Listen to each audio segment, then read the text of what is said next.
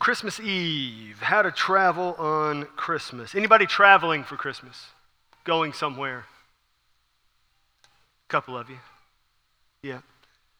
You know, when you're packing up, getting ready to go, particularly at Christmas, there's a lot you got to think through, a lot of logistics. Uh, we have been through that every time we travel anywhere because there's seven of us, five kids then me and Katie, and now two dogs, of whom one is giant. Um, but it, was a, it came to us, I believe, a couple of years ago. Katie, correct me if I'm wrong. I think it was two years ago coming home from Christmas. And we're all packed in one car.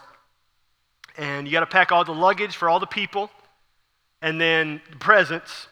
Um, and, and it takes up a lot of room. And uh, when each of us, we have a Honda, I have a Honda Pilot, Katie has a Honda Pilot, and there's not a whole lot of seats in there. Uh, we, we did get this little basket thing that goes on the back that, that sticks in the trailer hitch, and you put a bag in that deal. Uh, but even so, there, there, there's you, once you put clothes for seven people for a week, and then everything that you know grandparents and aunts and uncles give the kids for Christmas, uh, there's not a lot of room in the car.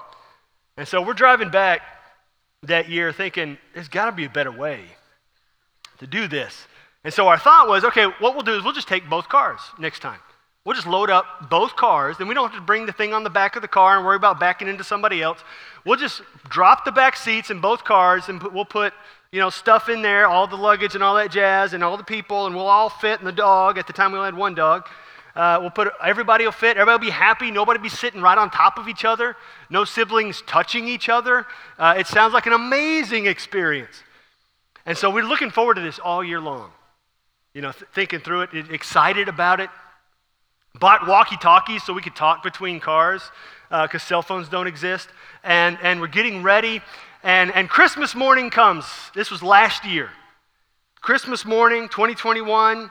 Everybody's excited. They go open presents, and uh, we, we have a birthday cake for Jesus, and, and we eat at, uh, for, for, at coffee cake for breakfast. And, and the kids were playing with their presents, trying on Christmas clothes, and Katie and I were getting stuff ready, and I started loading the cars and get the cars loaded, got the both back hatches open, and we're shoving stuff everywhere it can go, and it's it's piled up. But amazingly, I'm thinking we can see out the rear windows here. This is the way to travel. And we get it packed in both cars. Uh, shut both hatches, send all the kids to the bathroom, and uh, load up. We got lunch in there. It's Christmas last year. Lunch in each car for each pack of people pack, going in each car. Got the dog in one vehicle, and uh, we're ready to go. I cranked my car on. Mine, uh, I think uh, mine's an 06, and I, I, turned that sucker on. And I'm ready to go. Got the heat blasting, even though it didn't need it that much because it was warm last year. It's hard to remember a time when it was warm. Uh, and then uh, we're, we're waiting to go. I was going to let Katie go first, and I was going to bring up the rear, but they don't move. Okay, it's time to go. Uh, and then she opens her door and kind of waves, and I come over there, and she says, It won't turn on. Oh, great. Christmas Day, it's about, I don't know, 1145 ish. Christmas morning. We're trying to travel to Dallas to see family, where all our family's going to be. And uh, so we, I, we try to turn it over. It's not turning over at all. I pull out the jumper cables and try to jump it. Nothing happens. I mean, nothing happens. Deal does not jump at all. Uh, I mean, if I had been Brandon Gwynn, I might have could figure something better out. But this was this was an extent of my car knowledge. Uh, the thing wouldn't jump, and uh, so we said, "Well, it's Christmas Day. We're into Queen. Nothing's open. Like, there's no opportunity to go to Walmart, get a new battery. Nothing." Uh, and so I said, okay, well, everybody get back out of the cars. Let me go get the big thing that slaps on the back of the car out of the shed, and we're going to pile all of us back into the, to the other pilot. And uh, so eh, they all go in, and we're loading Katie, loading everything back in, trying to shove it in every crevice, everything we can find, and you know, get it all situated. Send the kids to the bathroom again, load up. Everybody's on top of each other. People have stuff in their laps, and we pull out and we head out and we're thinking, we had these grand plans for a year of how we're going to travel, and none of it worked. We can plan all day long about how to travel. about how to get from one place to another. And then just one thing goes wrong, and all those plans go out the window. All your grand, everything you were thinking about how it would be and how excited everything would be and how fun it would be is gone because one thing went wrong. And thinking of how to travel, particularly at Christmas time, sometimes can cause anxiety and, and, and, and, and, and uh, uh, frustration and stress to rise. I was thinking about that this week, looking at Matthew chapter 2, where we're going to look at here just for a moment, about some guys who traveled a good distance for a Christmas celebration. Matthew chapter 2, starting in verse 1. Now, after Jesus was born in Bethlehem of Judea, in the days of Herod the king, behold, wise men from the east came to Jerusalem. Wise men from the east. Now, the, the, the original language word there for wise men is magi. Uh, and it's interesting about the magi. You know, it says they came uh, from the east. It's plural there. It doesn't say how many there were. You know, some people say there were three because they brought three gifts. Uh, actually, Eastern Catholics believe there were 12 of them. Uh, but we have no idea how many there were, just like we have no idea how many shepherds there were. Um, there could have been uh, uh, a whole bunch of them, or it could have just been, you know, even just two. It has to be more than one because it's plural. Uh, but we just know that there were several of them headed out to Jerusalem. But that word magi is very interesting because this isn't the first time in the Bible that word appears. Actually, all the way back in Daniel chapter 2, Daniel himself in Babylon as a captive is promoted to the rank of chief magi in Daniel chapter 2, which is also fascinating. Come on. That's good. We all need to get the runs out sometime. And, uh, in Dan- so in Daniel chapter 2, he's, promoted to chief magi. But in Daniel chapter 9, Mr. Chief Magi Daniel receives a, a, a prophecy from an angel. And the prophecy tells of a specific time when the Son of God, the Messiah, was going to come. And I'm sure it would surprise all of you to know the angel's name, right? You might be able to guess. Gabriel. Gabriel came to Daniel, chief magi, and told him when the Messiah was going to be born into the world.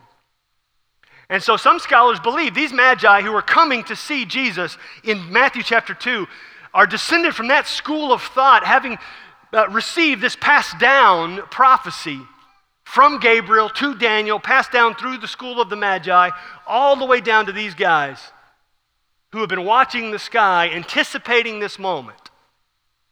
And what we're going to see is they see a star moving through the sky. They take time to watch the star, study the star, see it moving across the sky, and after it's moved a significant enough amount of time, they say, okay, we need to figure out what's going on here, and we need to follow this deal.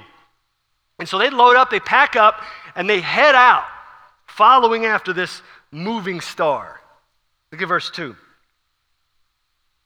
So they said, Where is he who has been born king of the Jews? Having traveled where they were, they arrive in Jerusalem. Now, I love this scene too, right? They arrive in Jerusalem, and it doesn't say yet they go straight to the headman in Jerusalem. It just says they arrive in Jerusalem and they start asking questions of everyone they see, presumably, all throughout the streets, wherever they're staying. And they're asking people these questions Where is he who has been born king of the Jews? For we saw his star when it rose and have come to worship him. Now, there was a prophecy also in the Old Testament from a man named Balaam about a star rising from Judah that this may be referring to. And so they're walking around Jerusalem asking these questions Where is he who's been born king of the Jews? We saw the star rise and we have come to worship him. They're being very genuine right now, which is significant considering what's next. Verse 3 When Herod heard this, when Herod the king heard this, he was troubled and all Jerusalem with him. That word troubled means great mental distress. Have you ever been that kind of troubled? Like great mental distress.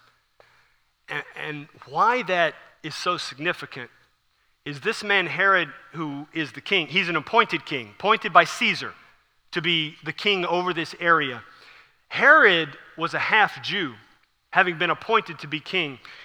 And the thing we know about this Herod from history is he was an extremely paranoid man, putting to death even his own family members for fear they would come and take away his throne, take away his kingdom. And so now Herod, this paranoid king, hears talk among the town that someone is coming to find a king who has been born king of the Jews. He hasn't been appointed king, but he has a birthright as king. And so that drives Herod nuts. He's going crazy trying to, fig- trying to, to, to figure out how to stop this situation that somebody may be born who would take away his throne. And so he hears this and he's greatly troubled. He has great mental distress. Verse 4 And assembling all the chief priests and scribes of the people, he inquired of them, Where is the Christ, or where the Christ was to be born? And they told him, In Bethlehem of Judea. For so it is written by the prophet. O you, O Bethlehem, in the land of Judah, are by no means least among the rulers of Judah. For from you shall come a ruler who will shepherd my people Israel. Now, what I find so interesting about this part is Herod calls in all the Bible scholars, the people who should know the most. And they've all heard the same rumors Herod has the Messiah has been born. And obviously, they know the prophecy.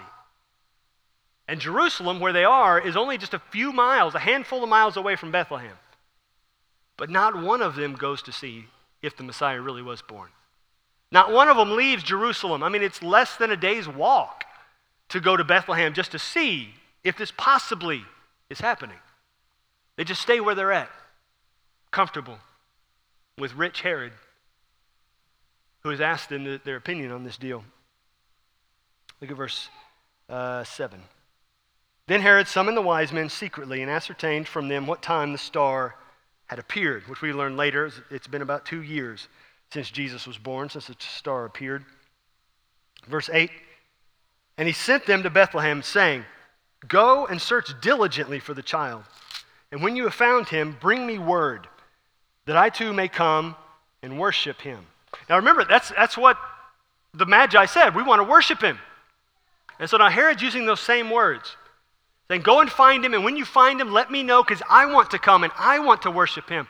And so Herod, obviously lying, we know that because we know Herod, but is using their own desires to lie to them about his motives. And so he says, You go and you find him so that I can worship him. When in truth, knowing Herod's character and what Herod ends up doing in, in, in issuing a decree that every baby uh, uh, boy under the age of two in Bethlehem be killed, Herod wanted to kill this baby. And uh, so he tells them, You go find him, come back and let me know. Verse 9. After listening to the king, they went on their way. And behold, the star that they had seen when it rose went before them until it came to rest over the place where the child was. Now, I've read so many theories about how this star did what it did. Some think it was an angel, some think it was some, you know, planetary conjunction in the sky or, or, or, or a comet or something of this nature. But everything we know about this moment is supernatural. So it's my belief that God designed this star just for this moment. It rose just for this moment. It moved across the sky in a way no other star did to draw the attention of these guys who were watching for it. And it moved to show them where to go and then it was no longer needed. And so they see this star in the sky and they follow it. And however it did, it came to, to, to rest and stop over the place where the child was. Uh, verse 10. When they saw the star, they rejoiced exceedingly with great joy.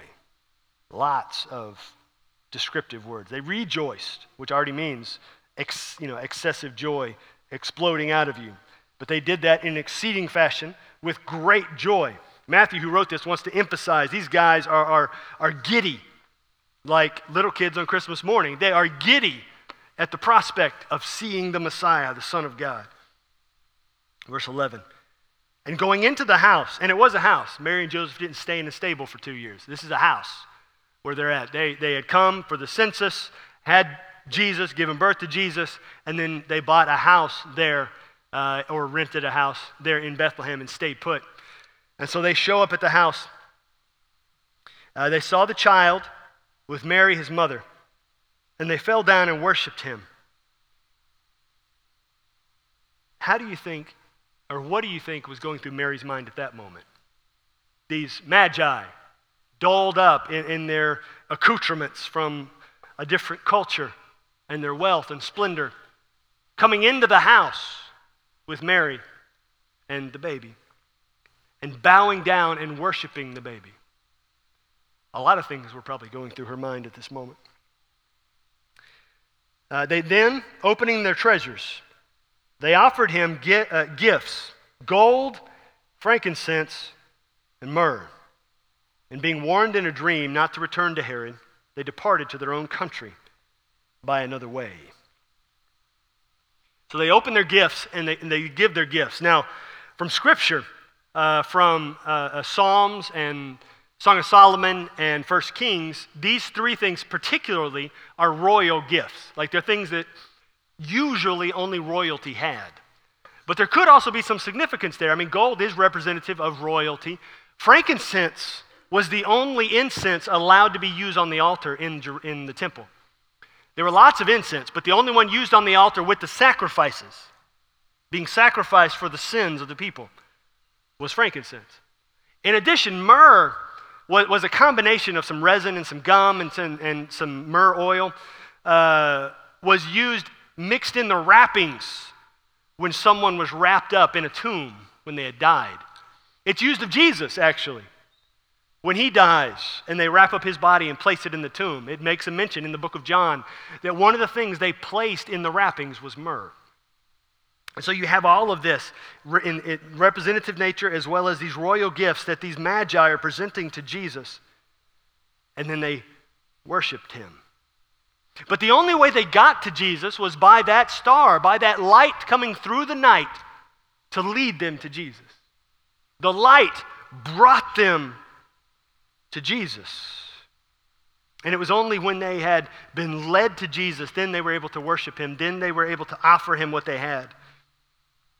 And if you are a follower of Jesus, somebody brought the light of Jesus to you at some point in your life. If you're a follower of Jesus, think back to whoever it was who introduced you to Jesus, who led you to Jesus. Who brought the light of Jesus to you? Maybe it was in the darkest moment. Maybe it wasn't just when you got saved. Have you ever been going through a dark moment and somebody brings the light of Jesus into your life in that dark moment? And it brings a light that you thought had been extinguished.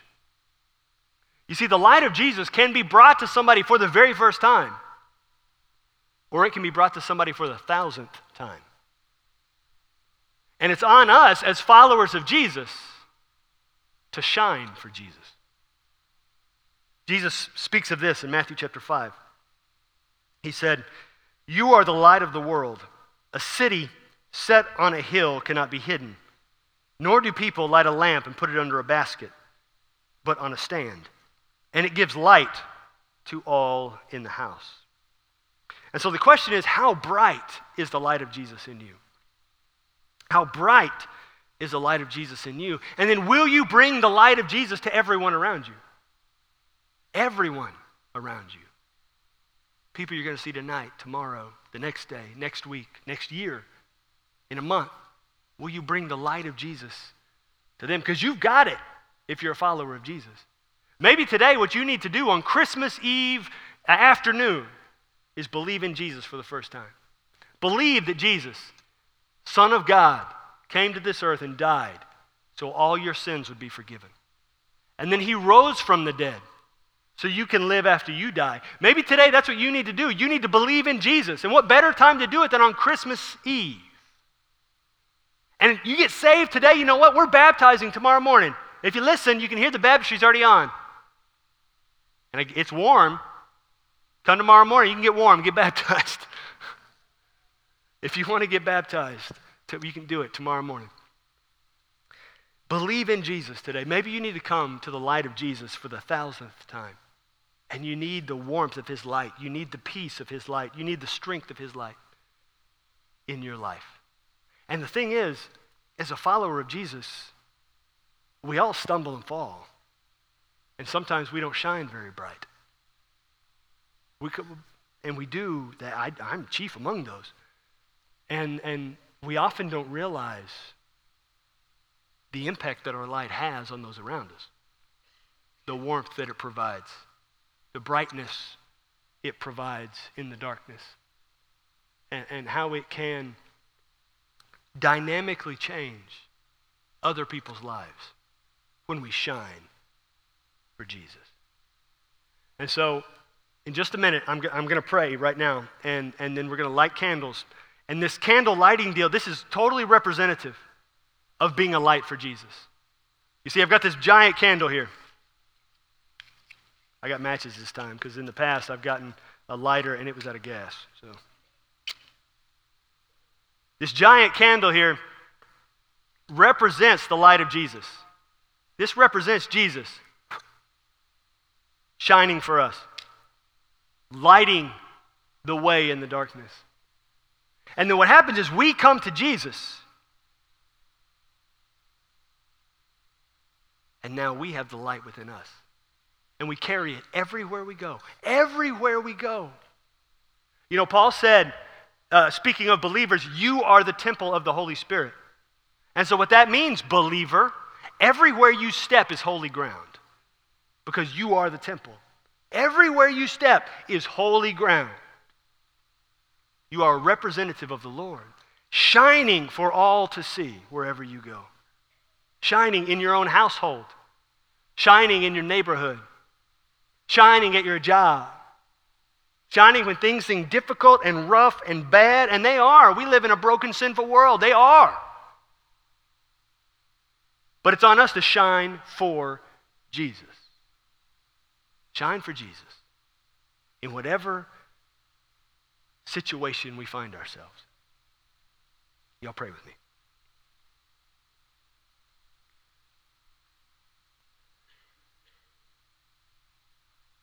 God, I thank you for today.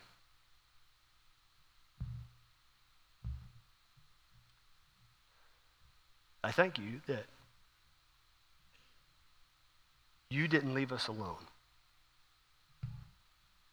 That even at times, as we sin and sin and sin and introduce more darkness into the dark world and stumble and fall, you still come right along beside us, expressing your love, showing your heart, compassion, extending the grace and the mercy of which we are very much not deserved.